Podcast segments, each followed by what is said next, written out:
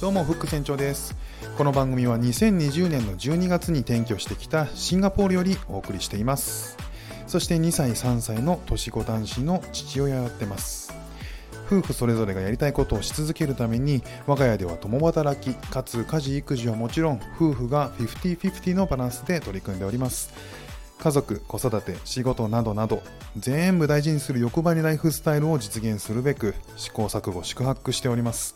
そんな経験をもとに多民族多文化多言語のここシンガポールで生活することを通しての気づきや考え方などなどをお伝えしていきますので少しでもリスナーさんのお役に立てれば嬉しいです。どうぞお楽しみください。1月の20日水曜日シンガポールは現在11時20分です。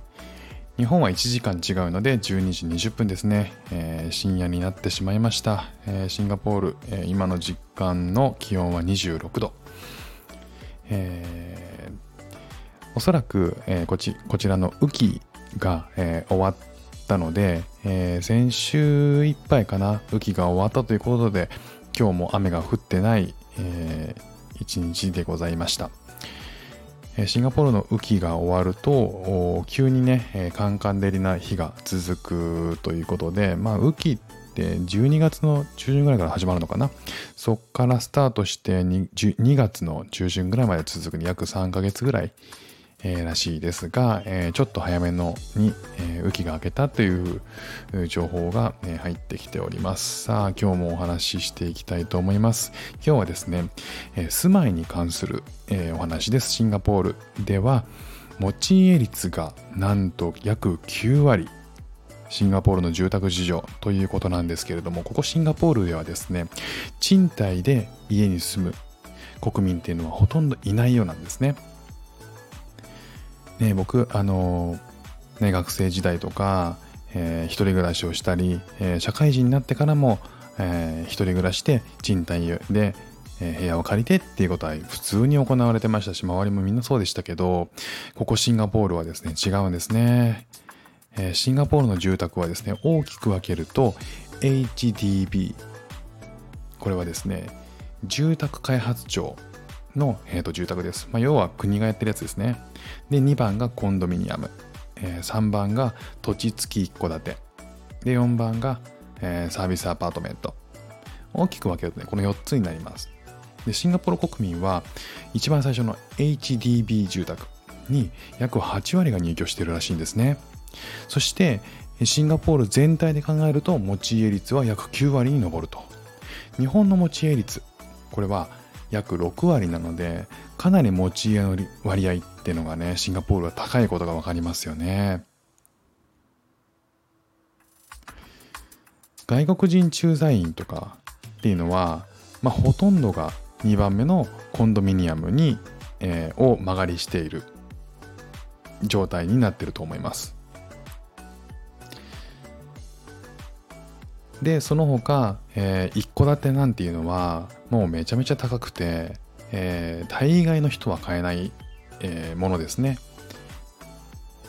でサービスアパートメントに関してもちょっと、えー、シンガポールに来たりとか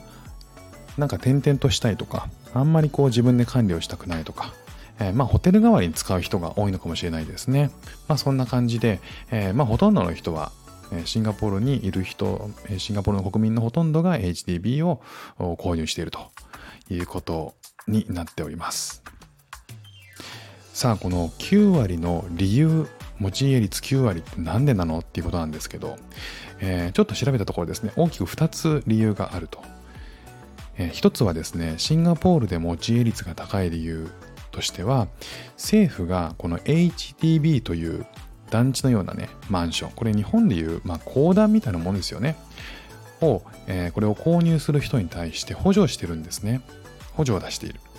条件にもよるんですけど、1部屋あたり300万前後の補助を受けることができる。まあ、その補助金を使って住宅購入の頭金に充てるということができる。まあ、買いやすくなるってことですね。で、さてそしてもう一つがですね国民が HDB 住宅を購入する場合強制的な積立制度にね入らされるんですよ。中央積立基金っていう CPF って言われるものに入らされまして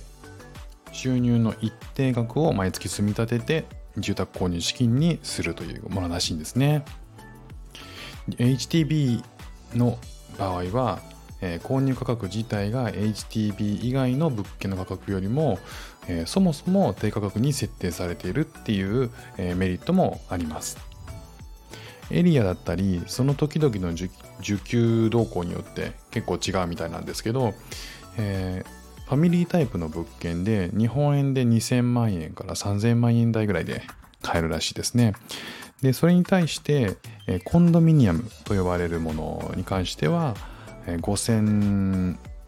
最初ぐらいから5000初版ぐらいから6000中盤ぐらいですかねっていう価格の開きがあるんですね。ただ HTB を購入するにあたっては、え、条件があります。何かっていうと、シンガポール人であること。え、これが条件なんですね。なので外国人は原則購入はできないということですね。ですが一方で賃貸は可能なのでシンガポール人の8割が HTB に住んでいますが、えー、外国人も一定層では、えー、賃一定数は賃貸で HDB に住んでいるという状況みたいですね。えーえー、これからですね、HDB、コンドミニアム、えー、一戸建て住宅、えー、そのあたりね、もうちょっと、えー、コンドミニアムと土地付き一戸建てのね、住宅事情なんかも今後話していきたいと思っております。今日も聞いていただきましてありがとうございました。ではまた。